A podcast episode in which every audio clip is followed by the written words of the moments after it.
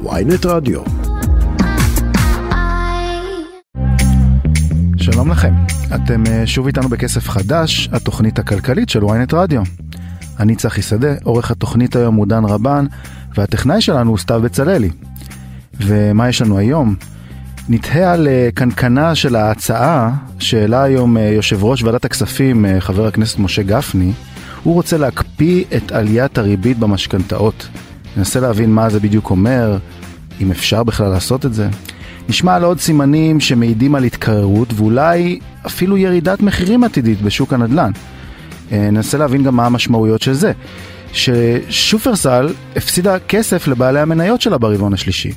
ואיך זה קשור גם למלחמות המחירים והחלב. וגם נדבר על מסקנות צוות הקריפטו של משרד האוצר.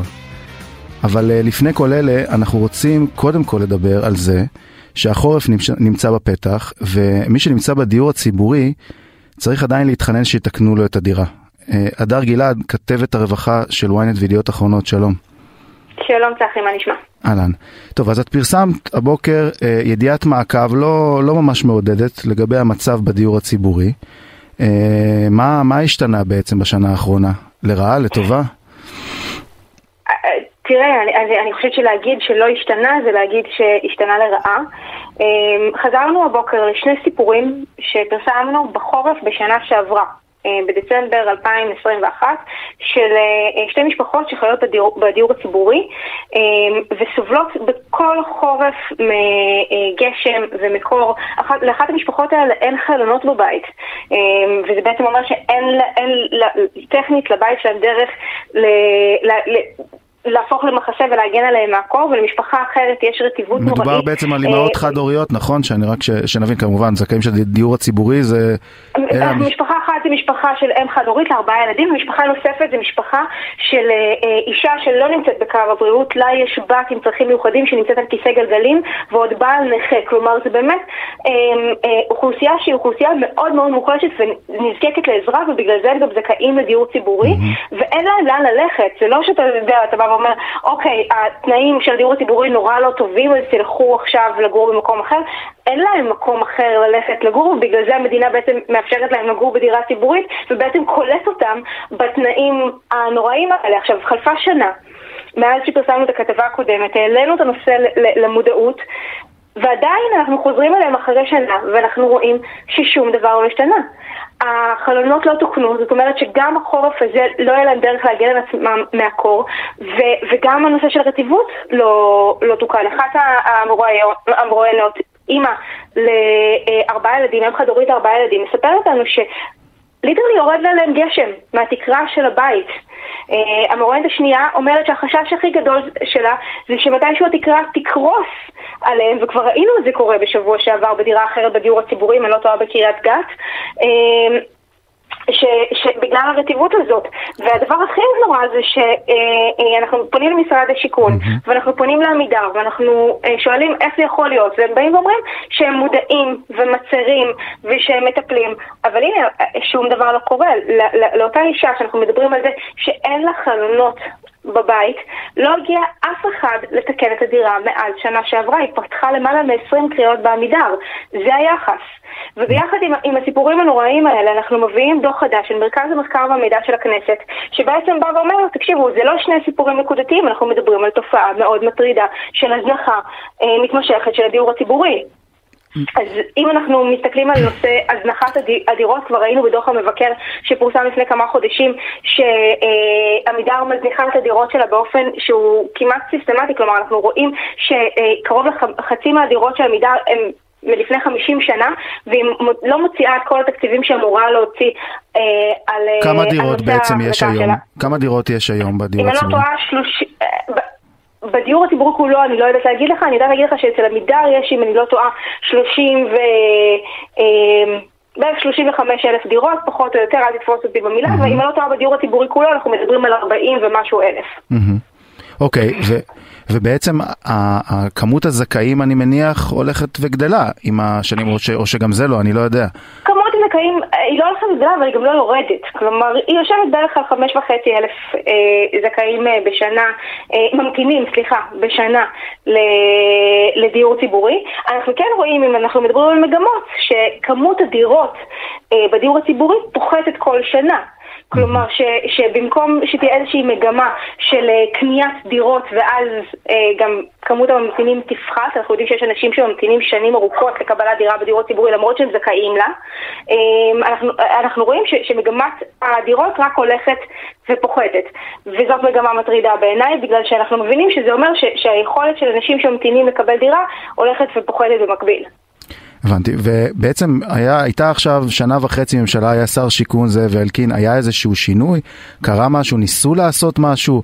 הרי אני זוכר שאנחנו באמת מדברים על זה כל הזמן, גם דוח המבקר, והיו דיונים בוועדות uh, בכנסת, והדברים לא, לא משתנים, אני מבין, לפי מה שאני מבין גם בעצם הרווחים של עמידר גם אפילו לא נפגעו בוא נגיד ככה בזמן הזה שלא, שלא נקנו עוד דירות. פחות או יותר, פחות או יותר הכפילו את עצמם הרווחים של עמידר, זאת אומרת שאנחנו רואים שלצד המגמה שלא נקנות דירות ושהתחזוקה של הדירות ירודה, אמ, עמידר, אה, הרווחים שלה רק הולכים וגדלים.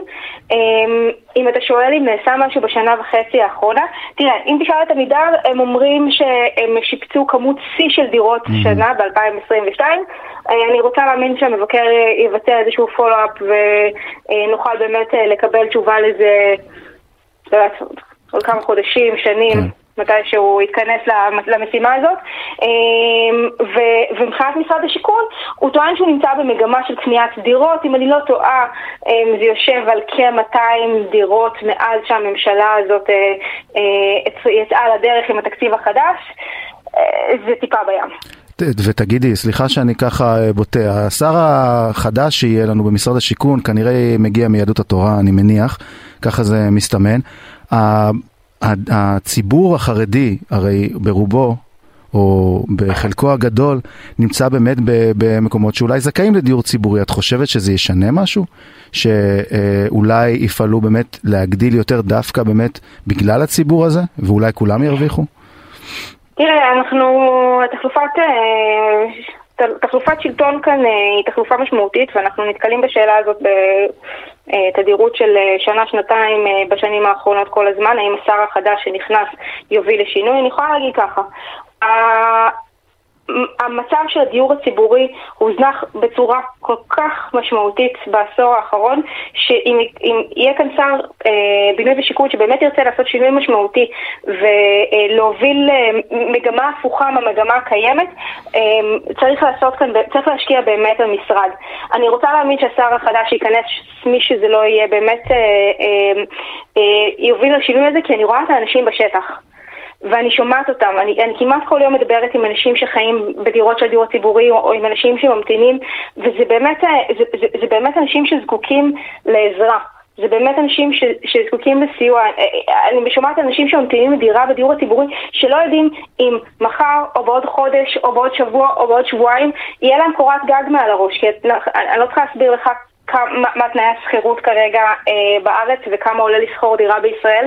הם לא מצליחים לעמוד בזה. ובעלי הדירות מאבדים סבלנות, והסיוע בשכר דירה, שזה בעצם המענה של uh, הממשלה למי שממתין לדיור ציבורי, לא תואם את מחירי השכירויות בארץ. כלומר, יש פער מאוד גדול בין מה שהם מקבלים מהמדינה בינתיים כדי לשכור דירה, לבין מה שמחירי uh, השכירות באמת עולים, והם משלמים על זה מחיר ש, ש, שהוא... נגזרת לכל תחום אחר בחיים שלהם. אם אנחנו מדברים על אימהות חסרויות, אז הן לא מצליחות להאכיל את הילדים שלהם, לא מצליחות אה, לשלם את כל התשלומים שהם צריכים בגלל, אה, לטובת הלימודים שלהם. אנחנו מדברים על אנשים שצריכים לבחור בין אה, אה, תרופות למזון, לשלם חשבונות, זה באמת חד משמעית, ועכשיו עם ההתייקרות של החשמל והכל, בהחלט זה עוד אה, יהיה הרבה יותר גרוע. הדר נכון? גלעד, סליחה שאני קוטע אותך, אנחנו חייבים לסיים. ואני בטוח... אני רק אגיד אחד כן. אחרון ודי, שאם מדינת ישראל לא רוצה לגדל כאן אה, דורות שניים ושלישיים ורביעיים לעוני, הגיע הזמן שהיא תטפל בסוגיה הזאת, כי זה המחיר שאנחנו משלמים בסופו של דבר על המצב של הדיור הציבורי כרגע בארץ. הדר גלעד, כתבת הרווחה של ויין וידיעות אחרונות, אני בטוח שאת תמשיכי לעקוב ולפרסם את הדברים האלה כל הזמן. בהחלט. תודה רבה. תודה רבה. תודה רבה. Uh, טוב, אנחנו נשארים עכשיו בנושא הנדל"ן שמטריד את כולנו, ואני רוצה להעלות על הקו את uh, אורי חודי, עורך מגזין ידיעות הנדל"ן בקבוצת ידיעות אחרונות. אורי, שלום. אהלן, מה נשמע? אהלן, אני, אני מניח שמעת אולי את הסוף של הדברים באמת שמתייחסים uh, לעניין השכירות בהקשר של הדיור הציבורי. נכון. ואני רוצה באמת לשאול אותך, כולם מתחילים לדבר עכשיו על שינוי כיוון אמיתי במחירים. אני לא יודע, אה, אה, יש לנו היום ידיעה על, אה, על מחירי השכירות המשרדית שיורדים, אולי מחירי... זה באמת קורה? תשמע, קודם כל, אם אני אתחבר רגע לסוף השיחה הקודמת שעשית, סיוע בשכר דירה, דיור ציבורי, הדברים האלה סופר חשובים, כמו שדיברתם. זה באמת, אה, זה אנשים ששייכים למגזר כזה באוכלוסייה, שמחירי השכירות שעולים ומחירי הדירות שלהם באמת משאירים אותם בצד. עכשיו, אתה שואל מה, מה יקרה הלאה? תראה, אני חושב ששני הדברים האלה הם קצת מנותקים אחד מהשני, כי דיור ציבורי צריך בכל מקרה להגדיל, צריך בכל מקרה... אה, ליצור מצב שיהיה עוד דירות ועוד פתרונות לאנשים, כי, כי יש אנשים במגזר הזה ש, שלא יעזור, גם אם מחירי הדירות היום ירדו ב-20% או ב-30% אפילו, וגם מחירי השכירות הם עדיין לא יוכלו לקבל מענה, כי, כי הדיור הציבורי הוא דיור uh, שיש ממנו בשנים האחרונות פחות ופחות ופחות דירות.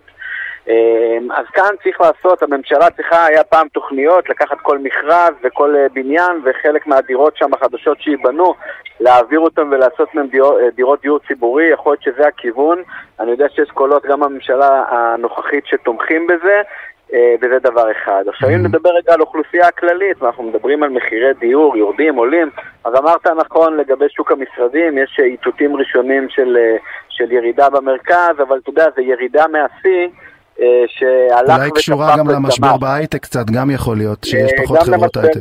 נכון, גם למשבר בהייטק וגם לעובדה הזאת ש, שבהתחלה בקורונה קצת נראה רחוק עכשיו, אבל היו תחזיות מאוד שחורות, ששוק המשרדים מתרסק ופתאום הוא ככה עלה והאיץ ועלה באמת למחירים מאוד גבוהים, אז עכשיו הוא יורד, זה מעין תיקון. שוק המגורים אני רואה די אותו דבר, כלומר היום אנחנו נמצאים עדיין בשלב של אה, אה, התמעטות עסקאות, אין mm-hmm. קפיצות אה, על כל דירה, 20 אה, אנשים שקופצים ומוכנים לשלם כל מחיר.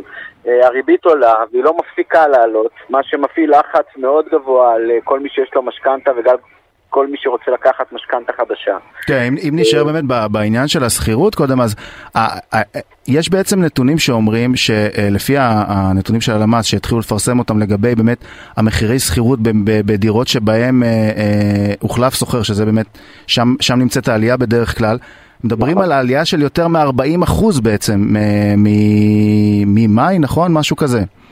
נכון, עלייה בחודשים האחרונים מאוד מאוד משמעותית, שבשנים האחרונות, ש, שהיה עלייה משמעותית במחירי הדירות, תמיד דיברו על זה שמחירי השכירות עולים יותר לאט, וזה הסימן שאין בועה וכולי וכולי וכולי. אז באמת בזמן האחרון מחירי הדירות באמת עלו בצורה משמעותית. החוזים החדשים שנחתמים, שזה הפרדה שנעשתה על ידי הלמ"ס עכשיו, שהם באמת מראים לנו מי חוזה חדש, מי חוזה ישן, בכמה mm-hmm. מתייקר אה, החוזה למי שמחדש חוזה או, ש, או שנכנס לדירה חדשה. אה, הם עלו בצורה מאוד משמעותית. צריך כאילו גם להגיד שלפעמים בדירות כאלה יכול להיות שמחליפים סוחר, עושים גם שיפוץ בדירה, או עושים דברים שהם טיפה משביחים אותה, ואז המחיר באמת הוא לא רק אה, שבעל הבית החליט שבא לו להעלות את המחיר ב-3,000 שקל, אלא גם יש לזה סיבה בשטח. אבל זה לא משנה את העובדה שהמחירים באמת עולים, הם באמת יקרים, אה, הרבה אנשים ידם לא משגת, ואז הם אה, או צריכים לצאת למעגלים יותר רחוקים מהמרכז, או שצריכים למצוא פתרונות אחרים. אוקיי, okay, אז, עכשיו, אז עכשיו באמת, ל, ל, עם המבט קדימה של האם באמת אנחנו הולכים לכיוון של איזושהי התייצבות, תראה, אה, שמעתי היום אה, שר האוצר היוצא ליברמן אמר בצהריים, הוא אומר, במדד מחירי הנדל"ן של נובמבר-דצמבר אנחנו נראה התייצבות במחירים. וגם, תראה, בואו ניקח קצת בערבון מוגבל את הדברים שלו, כי אה, אני זוכר עוד שהוא אמר שבכל 2022 אה, המחירים של הנדל"ן יעלו ב-7% וזהו. אז, אז, אז, אז לא בטוח שהוא בכיוון, אבל זה באמת, יש תחושה כזאת שזה מה שזה מגיע עכשיו? Yeah, אני חושב שכן, אתה רואה את זה בהרבה מאוד uh, סיגמנטים. דיברנו מקודם על הריבית, uh, בדיוק היום יצא לי להסתכל וגם לדבר עם uh, בכירים ברשות מקרקעי ישראל. כולם מדברים על זה שגם במכרזי קרקע יש פחות ניגשים, המחירים יותר נמוכים במכרזים, mm-hmm. יש פחות uh, uh, הצעות. אין ספק שהשוק מתקרר, אין ספק שמרגישים פה שהגיעו לאיזשהו רף מחיר שאנשים יותר מתקשים.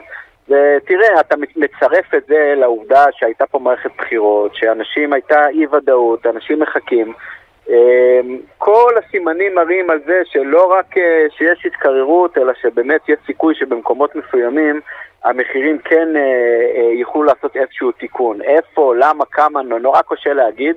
אבל ההערכה הזהירה שלי, שבמקומות שהמחירים קפצו בצורה מאוד משמעותית, אני חושב שאנחנו נראה תיקון. כמו שראינו mm-hmm. עכשיו במשרדים, אנחנו לדעתי נראה תיקון גם במחירים של, של דירות המגורים. Yeah. כן. אה, בשכירות, אה, לצערי, אני אומר את זה, אני לא רואה בשורות.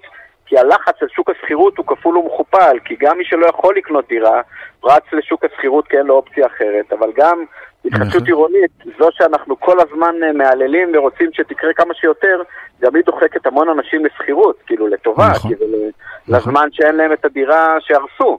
אבל זה עדיין לחץ מאוד גדול על שוק השכירות ואין היצע גדול לשכירות, ו- וזה התוצאה. תראה, ש- שאלה אחרונה באמת שאני רוצה לשאול אותך, היום בבוקר דיבר uh, שר השיכון היוצא, uh, זאב אלקין, הוא דיבר בוויינט רדיו, בתוכנית של ויש, שרון קידון וישי שנרב, הוא אמר לגבי הגרלות הדיור, שהוא חושב קודם כל שצריך לה, לה, אה, להמשיך איתם וגם להרחיב אותם. הוא אמר איזה משהו משפט שאומר, כי בא באמת, הרי אנחנו באים בטענות ואומרים שזה סיפור של מזל ושבעצם אה, זה, הוא אומר, אם אה, יהיו לנו 45 אלף דירות שיוגרלו, יש 150 אלף איש שרוצים דירות, אז אנחנו כמעט, זה כבר לא מזל, זה אנחנו בעצם נותנים את הדירות למי שצריך. אתה חושב שזה נכון? זה הם באמת הולכים להמשיך עם זה? תראה, אה, לגבי השאלה אם הולכים להמשיך על זה או לא, זו שאלה טובה, זה, זה מדיניות ממשלתית ואנחנו נצטרך לראות מה הממשלה הבאה תעשה.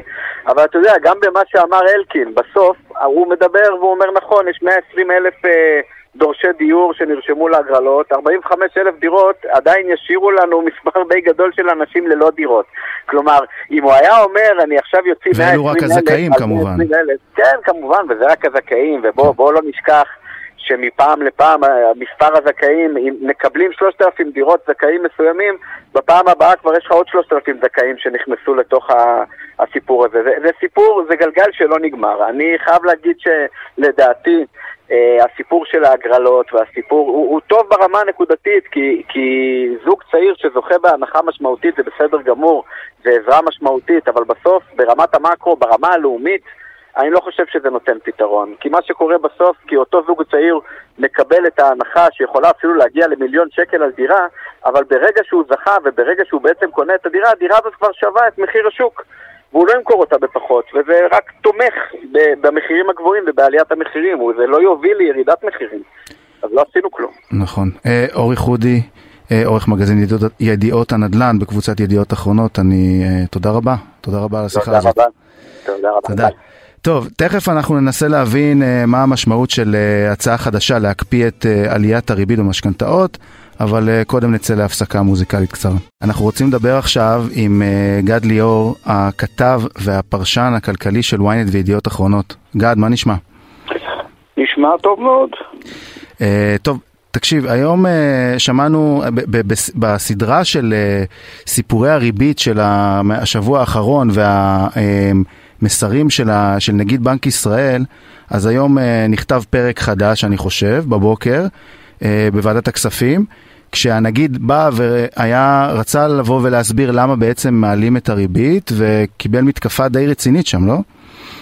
כן, כולם בעצם תקפו אותו, גם נשיא התאחדות הקבלנים, גם נשיא התאחדות התעשיינים, גם חברי הכנסת, אגב, בעיקר מהליכוד, גם מהמפלגות החרדיות, כמו יו"ר הוועדה, אה, חבר הכנסת משה גפני, הם טוענים כולם, אם נסכם את מה שהם אמרו, שהנגיד, אה, או הוועדה המוניטרית העלתה את הריבית יותר מדי, בקצב גבוה מדי, אולי התחילה מאוחר מדי, אבל עכשיו צריך לשים לזה סוף פסוק. עד פה העלאות הריבית, עכשיו תנו למשק לנשום. ומה בעצם מציע אה, חבר הכנסת אה, גפני? מה, מה הוא מנסה? יש איזושהי הצעת חוק שהם, אה, שהוא רוצה לנסות לקדם? נכון, יש דבר מאוד מוזר. אתה זוכר שמר נתניהו לפני הבחירות הודיע שהוא מבקש להקפיא את הריבית על המשכנתאות, ואמרו לו, מה זה הדבר הזה, זה בלתי אפשרי, אומר לא, לא, טעיתי. כן, הוא אפילו חזר בו, בדיוק, נכון. התכוונתי לארנונה. מתברר שהוא כנראה לא כל כך התבלבל, משום שהוא הרי מתדיין לא מעט עם חבר הכנסת גפני, יו"ר דגל התורה ויו"ר ועדת הכספים, כרגע הזמנית, אבל תהיה גם הקבועה, וכנראה שהוא אמר לו, תקדם את זה. והנה פתאום, גפני אומר היום, אני בודק עם גורמים משפטיים האם קיימת אפשרות לנסות ולהקפיא את הריבית על המשכנתאות. א', יש בזה בעיה קשה, כי הוא אמר שיהיה רק לחלק, זאת אומרת לשכבות החלשות ולזוגות צעירים. סליחה, איך אפשר להפריד ביניהם? מי יקבע מי שכבה חלשה? אה, למה שמשה יקבל וחדווה לא תקבל? זאת אומרת, זה דבר מוזר. איך דבר בכלל שני, זה אפשרי טכנית? זהו, זה מה שאני לא... בדיוק, אבל דבר שני, הבנקים. הבנקים באמת הולכים להפסיד. הרי אם בנק ישראל ימשיך לעלות את הריבית, הם לוקחים את הקצב שלהם מבנק ישראל. הם ישלמו יותר כסף על, יותר ריבית על הריבית שמקבלים ויגבו פחות ריבית ממני וממך? התשובה לא. לכן, אחד משניים, או שזה לא יהיה, או שהבנקים לא ייתנו הלוואות דיור. עכשיו בעצם ואיפה זה עומד עכשיו זה אומר הוא אומר כרגע אנחנו רוצים לבדוק את זה משפטית יש לזה בכלל איזושהי יש נקבע איזשהו דיון המשך בנושא הזה או שבינתיים זה אמירה שנועדה לשם האמירה. תראה, שנינו עוסקים בכלכלה ולא כל כך uh, משפטנים, אבל uh, לא צריך להיות משפטן גדול להבין שהתשובה תהיה שלילית. אי אפשר לכפות על בנקים שהם uh, גורם עסקי להפסיד כסף, ואי אפשר גם לעשות, כמו שאתה כבר אמרת, את ההפרדה הזאת. מי יקבע שמשה הוא עני ויצחק הוא לא עני, ושהוא מהשכבות החלשות וההוא לא? מה, אולי יש ביניהם הבדל 100 שקלים בשכר, במשכורת? ובכן, אה, נראה לי שזאת אמירה למטרה אחרת לגמרי. מה המטרה? Mm-hmm. להלחיץ את הבנקים ולהגיד להם, חבר'ה, תתחילו להיות הגונים, הגונים, אה, כלפי הלקוחות שלכם. לא יכול להיות שכל הזמן אתם, בלשון העם, סליחה על המילה הגסה, תדפקו אותם. במה למשל?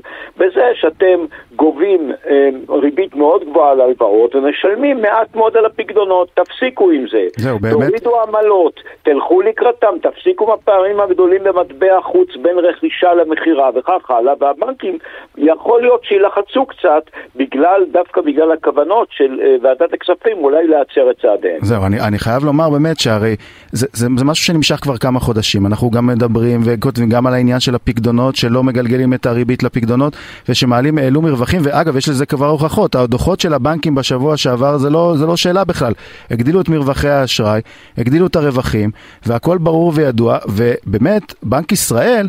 כשאנחנו, כשבאים ושואלים, ושאלו את זה היום, גם היום את הנגיד, כמובן לא בפעם הראשונה, במשך כל השבוע בראיונות בתקשורת, אה, הוא, נאלץ להתייחס לדבר הזה, והוא גם אצלנו בוויינט אמר שבוע שעבר, אמר, אה, אה, אנחנו לא באמת יכולים להתערב לבנקים, אנחנו כן מעודדים את הצרכנים להשוות ולהראות, אבל באמת, הוא אמר את זה גם היום בוועדת הכספים, ולא כל כך, החברי כנסת, אני גם ראיתי, הם אמרו, לא כולם גאונים ואתה ניסית פעם לעבור בנק, ניסית פעם לשנות את הריבית במשכנתה שלך או בפיקדון שלך, הרי הבנקים לא באמת סופרים אותנו.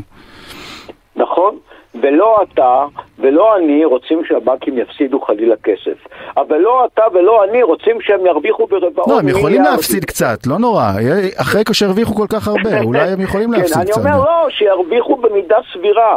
להרוויח ברבעון מיליארדים זה פשוט מוגזם, הרי המיליארדים האלה הם הכסף שלנו, ממי הם מרוויחים? מאיתנו. בעיקר אגב מהלקוחות, סליחה על הביטוי הפראיירים, מהלקוחות הקטנים שאין להם כוח, כי חברות גדולות, אוסם, תנובה וכל מיני כאלה, איתם הם לא מתחכמים, הם מתחכמים איתי ואיתך ועם, ועם אנשים הקטנים של, שלא יכולים להיאבק מולם, אז... והם מוצאים רווחים עצומים. אני לא אומר שוב, אנחנו לא רוצים שהם יפסידו, אבל תפסיקו עם הרווחים הבלתי סבירים הללו. אגב, בהשוואה בינלאומית גם כן, הם במצב יוצא מן הכלל יחסית להון שלהם, יחסית לפעולות שלהם, יחסית למספר העובדים שלהם, הם מרוויחים הרבה מאוד כסף על הגב שלנו.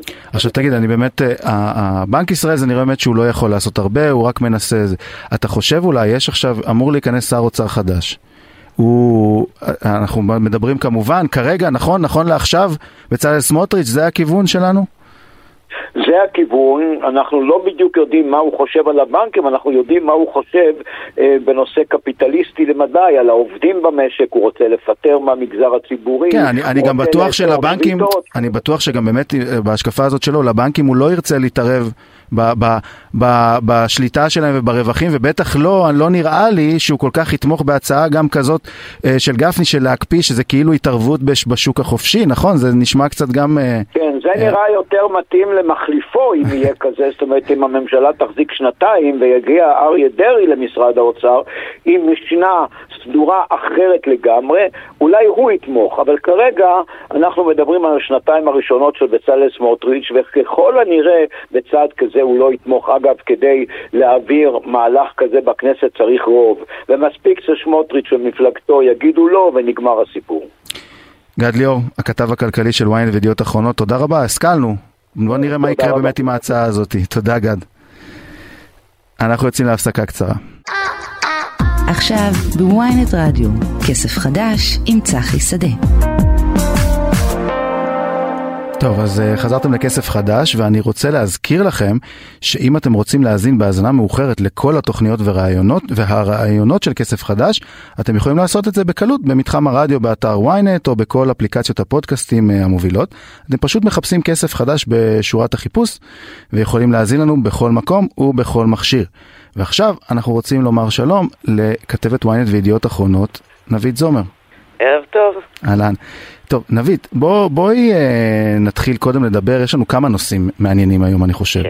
אבל אה, בואי נתחיל קודם כל משופרסל, שהיא נמצאת במרכז, נזכיר, במרכז מלחמת מחירים, עם תנובה, עם ספקים אחרים, והבוקר היא פרסמה דוחות כספיים לרבעון השלישי שגילו כל מיני דברים, קודם כל הם לא נראו טוב, נכון? נכון.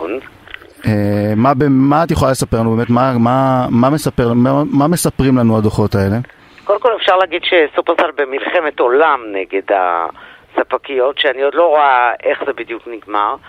אה, מה שהדוחות מספרים לנו זה קודם כל אנחנו מסתכלים על שורת רווח והפסד, וסופרסל עבר, עברה להפסד של 96 מיליון שקל.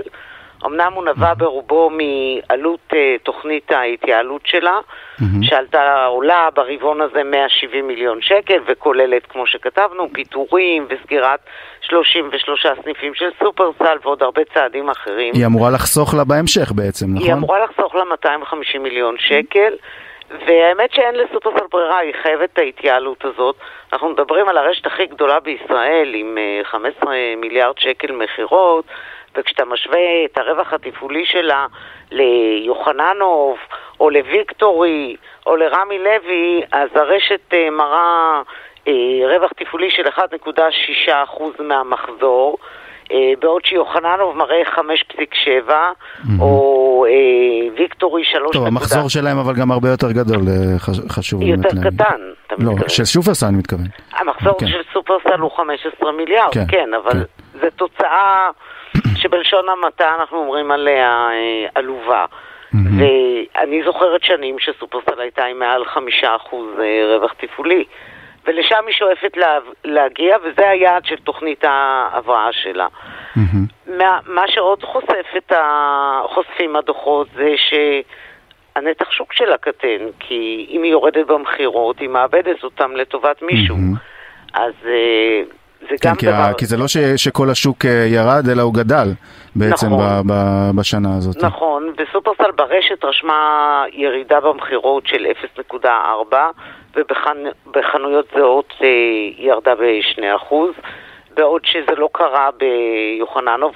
ובוויקטורי בינתיים הם השתיים שפרסמו, רמי לוי עוד לא פרסם. מה, מה הכוונה חנויות זהות בשופרסל? זאת אומרת, אות. אותם חנויות, שאנחנו בודקים בדיוק את אותן mm-hmm. חנויות השנה לעומת שנה שעברה. זאת אומרת, זה לא חנות חדשה שנפתחה או משהו, זה אותה חנות שפעלה בשנה mm-hmm. שעברה. Mm-hmm. ואנחנו בודקים, כאילו זה מדד שנבדק ב, ברשתות קמעונאיות, מה החנות הזאת עשתה לעומת שנה שעברה, במכירות. Mm-hmm. אז okay. אוקיי. גם פה היה לה ירידה. זאת אומרת שצריך ניעור רציני בסופרסל. גם באונליין אגב יש להם ירידה? או ש... לא, האונליין היה איזה, ממש עלייה מזערית, הוא עדיין עומד על ה-26.7 או משהו כזה. Mm-hmm. כן, הייתה, לא היה ירידה, בניגוד אה, דווקא, באמת כמה פעמים ראיתי פרסומים שכאילו יש ירידה במכירות. בכלל, באונליין אה, של הרשתות, לא. היא שמרה על, ה... על הנתח שלה. אוקיי, ובעצם ב- ברשת, כמו שאמרת, רשת בסדר גודל כזה, אז קיפאון זה אומר אותו דבר כמו ירידה. קיפאון זה אומר ללכת כן, אחורנית. ללכת אחורה. אה, אתה זוכר. מה אמרה עליזה בארץ הפלאות? בש...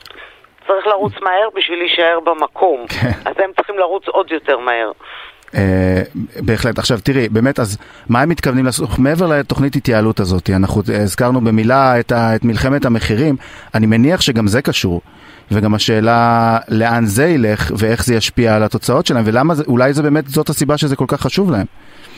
אני לא חושבת, אני חושבת שהיה פה, זה התחיל בעניין תדמיתי, כי בוא נחשוב, מה, מה הנזק שנגרם לרשת שמעלה מחירים? אנחנו יודעים שלא נגרם לה נזק מזה, נהפוך הוא.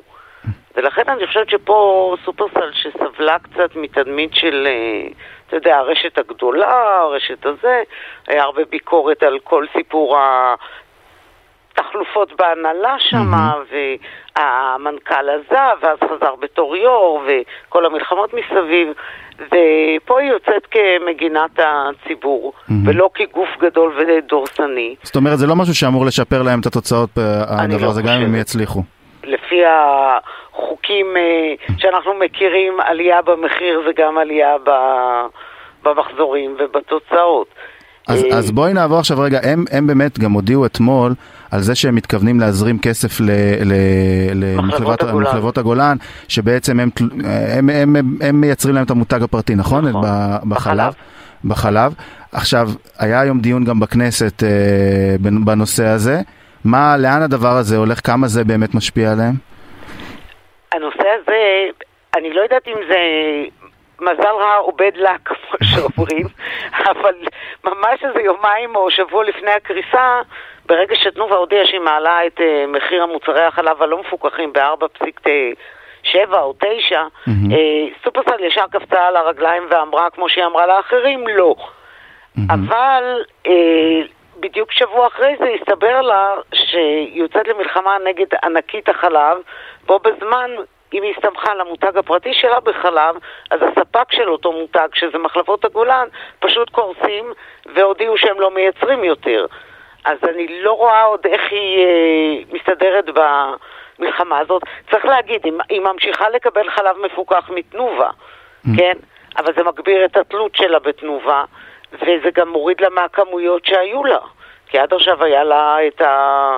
את מה שסיפקה לה מחלבת הגולן כמותג פרטי, פלוס, המותג... פלוס החלב של תנובה. אז בעצם, אבל הכסף שהיא עכשיו, כמה היא דיברה? על 100 מיליון שקל שהם יזרימו? אה, לא, לא, לא. או ש... אה, היא דיברה על מיליון שקל אה, מיליון בגין שקל. חוב שהיא חייבת אה, להם. הבנתי.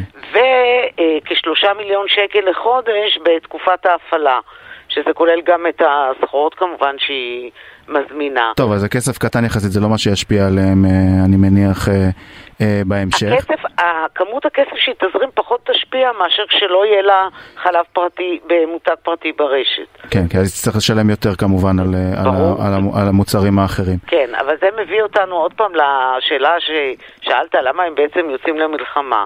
כי הביקורת שעלתה נגד תנובה, והיום אמר את זה עודד פורר, שר החקלאות, בדיון בכנסת, שהמחלבה כשלה גם מבחינה ניהולית, כי היה לה הסכם אה, במחירים של שחיטה עם גוף גדול, שזה סופרסל. זאת אומרת שסופרסל במותג הפרטי לא נתנה לה להרוויח, וזה אה, חלק מההפסד אה, של המחלבות. אז אז זאת אומרת, גם, גם אם, אם, אם ישתקמו הם יצטרכו לעשות דברים קצת אחרת, ואז לא בטוח שלסופרסל יהיה את אותו יתרון. טוב, באמת בוא נראה. אה, חוץ מזה, היה, היו, פורסמו היום גם דוחות של שטראוס, באמת רק, אה, אה, ש, שגם שם היה איזה סיפור קצת מעניין. אה, לפי מה שהבנתי, הם את הנזק מהריקול, הם חשבו בהתחלה שהוא יהיה, הריקול הסלמונלה כמובן הגדול, חשבו שיהיה, בהתחלה דיברו על 150 מיליון, 200 מיליון, אני מבין שזה כבר יותר מ-300 מיליון.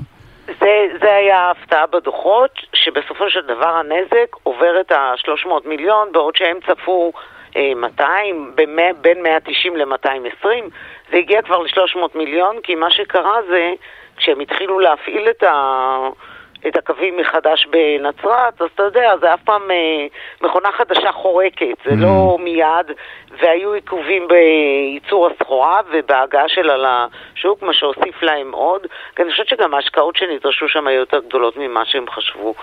עכשיו, עכשיו תגידי, אם אה, באמת כבר מזכירים אותם, הם הרי, אמרנו, זה עלה להם יותר, הם השקיעו יותר, הם גם מתכוונים להעלות מחירים? הם לא מוכנים לדבר על זה, היה כן. ראיון אה, סוף שבוע בטלוויזיה עם אה, עופרה שטראוס, היא לא הייתה מוכנה להתייחס לעניין. כן, היא, אה, סי- היא, היא, אמר- היא לא הכחישה, בוא נגיד ככה.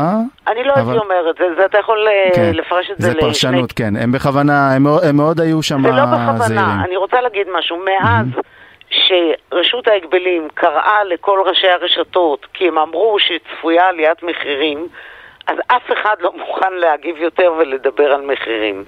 כי ישר הם אה, מוזמנים לחקירה, ודרך אגב, עד היום אנחנו לא יודעים מה קרה. ב... אתה זוכר את הסיבוב כן, החקירות, אה, החקירות היו, לא קרה כלום. ממשיכות. כן, זה כמו שאומרים, השיירה... כן. השיירה עוברת. כן. אה, עד היום לא שמענו אה, תוצאות לחקירה הזאת.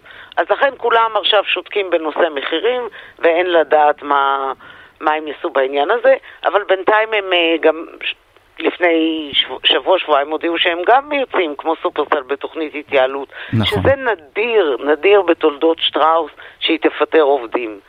זה באמת מהפך, כאילו. ויכול להיות שזו תוצאה ישירה של זה שהם לא מעלים מחירים. לגמרי. כן. אה, נביד זומר, אה, כתבת ynet וידיעות אחרונות, אנחנו יכולים לדבר על זה עוד הרבה, אבל אה, אנחנו צריכים כן. לסיים. אז אני אגיד לך תודה רבה ולהתראות. להתראות. להתראות. טוב, תכף אנחנו נדבר על קריפטו, אבל אה, קודם כל נצא להפסקה מוזיקלית קצרה. טוב, אה, אנחנו שוב בכסף חדש, ועכשיו אנחנו רוצים לדבר קצת קריפטו. אה, כמעט שנה אחרי שהקימו את הצוות במשרד האוצר כדי לבחון איך להסדיר את הקריפטו בישראל, מה להגיד לבנקים לעשות, איך להסדיר את כל התחום הזה של נכסים דיגיטליים, הם הגישו היום דוח עם מסקנות. בין היתר הם הציעו להגביר את הפיקוח על הבנקים בכל מה שנוגע לסירובי כספים, להגדיל את סמכויות רשות ניירות ערך, אה, לבחון את ריכוז סמכויות, כל מיני מילים כאלה גדולות. אנחנו עכשיו ננסה להבין בדיוק מה זה אומר. אה, אני רוצה לומר שלום לרואה חשבון גידי בר זכאי, מנכ"ל ביטקס ולשעבר סמנכ"ל בכיר לעניינים מקצועיים ברשות המיסים, נכון? שלום, נכון לגמרי, ערב טוב. מעולה. אה, ערב טוב לך. טוב, אז באמת, מה, מהדוח הזה, אני באמת, אני, אני רוצה להבין, מה זה אומר? אה, הם ניסו להגיד מי אחראי על מה, זה לא כל כך קרה, נכון? זה קצת אה, בלבול אה, מחדש. אז, אז אני, אני חושב שהקושי מובן, ודווקא אני חושב שנפל דבר לטובה היום. שוב פעם, אתה צודק בזה שעדיין נצטרך לראות אה, את הביצוע, כי זה דוח שצריך לממש את ההמלצות שלו, אבל אני דווקא חושב שברמת ההמלצות אני מוצא בשורה שחיכינו לה הרבה זמן, עד כדי כך שאפילו אולי תאפשר לנו, כאומת הסטארט-אפ, אה, לחזור ולהיות אה, מובילים גם בתחום הסטארט-אפ שקשור בבלוקצ'יין, ששם הסתרחנו מאחור בגלל קושי של רגולציה, ובמה דברים אמורים. אני חושב שלמשל לדבר על פרק המיסים, שמשם אה, התחלנו את המומחיות שלנו, אז אה, בעצם ברור שמי שכתב את הדוח מבין מה זה בלוקצ'יין, שכשעושים חישובי מס צריך לעשות את זה על הבלוקצ'יין באמצעות כלים של בלוקצ'יין. זה פותח את הפתח לעשות את הדברים נכון, מסודר. אתה יודע, כולם תמיד אומרים... מי יהיה אחראי אבל על המיסים האלה בעצם? מה, מה הבעיה? הב- הבעיה היא כרגע. קודם כל, בתחום של המיסים לא בהכרח הבעיה היא כל כך עמוקה כמו בתחומים אחרים, אבל הבעיה היא שצריכים לדעת איך זה עובד. זאת אומרת, באים אנשים שרוצים לדווח, ומדווחים, ואתה יודע, מי שלא בדיוק מכיר איך זה צריך, אז יכול להיות שמדווחים על איזושהי פעילות שעשו בזירת מסחר, אה, פעילות שלמה שהייתה על הבלוקצ'יין מוזנחת ולא מדווחת, ופתאום בא פקיד במס הכנסה, ובצדק, רואה שהיו מכירות על הבלוקצ'יין, שואל את המשלם מיסים ההגון שטרח ודיווח, רק לא ידע בדיוק איך לעשות נכון, למה לא דיווחת, פתאום מוצא את עצמו בבעיה. ברגע שיש דוח שאומר, גבירותיי ורבותיי, אפשר לעשות זיהוי ספציפי על הבלוקצ'יין, ועושים את זה בתקנת משנה במס הכנסה, הבעיה הזאת יכולה להיפתר, והיא אכן תיפתר, ואני שמח על כך. אה, למשל, עכשיו כולנו מזדעזעים ממה שקרה בזירת המסחר, שקרסה והקריסה איתה יחד אה, חצי או שלושת רבעי מהשוק. כמובן שאם הייתה הסדרה ברורה שמאפשרת לבדוק את ההחזקה של הטוקנים על ידי מי שמותר לו ומי שאסור לו, ברור שאם היה כזה דבר, אז אנחנו היינו נמצאים במקום אחר, במקום יותר ברור ויותר טוב, ודברים כאלה לא היו קורים. זאת אומרת, ברגע שהמחוקק ברגע שיש ועדה כזאת שבאה ואומרת בואו נשתמש בכלים שהם באמת כלי בלוקצ'יין אמיתיים, שיגלו לנו את האמת, אז יכול להיות שוועדה כזאת ותוצאות שלה, שיעשו אותם כמו שצריך, יאפשרו לנו להיות במקום יותר טוב, יותר בטוח. הרי אתה יודע, הבלוקצ'יין הוא שם, רק הש... אבל באמת, כמו שאמרת, הנושא של המיסים הוא נושא אחד. הם דיברו ספציפית גם על, על תשלומים מחו"ל, במקרה שהבנק נכון. לא מאפשר לקבל את, ה, את הכסף, הם רוצים לשלם ישירות לבנק ישראל. מה, מה זה בכלל אומר? אז אני אגיד לך מה זה אומר. קודם כל, מה שאתה אומר זה נכון, ואני מאוד מבין את התסכול. אתה יודע מאיפה אני מכיר אותו? שבמקרים רבים עשינו הסכמים, יש לי הרבה מאוד לקוחות והרבה מאוד אנשים, הם רק רוצים לשלם את המיסים על הדיווח שהם עשו על הבלוקצ'יין, ובבנקים עד שלא נקבעה החלטה שצריך גם שם להתייחס נכון, אז לא מצאו את הדרך לקבל את הכספים, ואז אתה יודע, צריך להסביר לבן אדם שדיווח שהמדינה לא מוכנה לקבל את הכסף מהפעילות שעליה הוא משלם את המיסים, הרי זה בלתי אפשרי להבין דבר כזה בכלל. אז עכשיו גם פה מוצאים את הבשורה שתאפשר, שוב פעם, פה לפי דעתי נדרשת גם הפעולה שהבנקים התחילו לעשות ועושים אותה היטב. אנחנו בביטקס, אנחנו גם עושים את החישובי מס על הבלוקצ'יין כבר מזה זמן רב, שלוש שנים אנחנו עושים הסכמים עם רשות המיסים. ועכשיו אנחנו מראים לבנקים שהכסף שעלה על הבלוקצ'יין והערך שלו עלה, הבנקים יודעים לקבל את הכסף הזה. אבל זה משהו שצריך ללמוד אותו, להבין אותו, להפנים אותו, להוריד לשטח, והדוח יאפשר את זה, כי הדוח ייתן לזה משהו שהוא יותר, אה, מה שנקרא, מקובל, אה, שמבינים שהוא נכון, וגם מי שיש לו ספק, עכשיו קורא את זה בדוח ואחר כך בחקיקה ראשית, וזה ייתן את ההיגיון שאנחנו צריכים. אני אומר שוב פעם, יש פה יישום, אבל הבשורה היא מאוד טובה לפי דעתי. אגב, תראה, א- א- אתה רואה באמת בשנה האחרונה שהיו ירידות הרי בשוק הזה די גדולות, יש לכם יותר לקוחות, פחות לקוחות, אנשים קצת פחות מתעניינים בזה?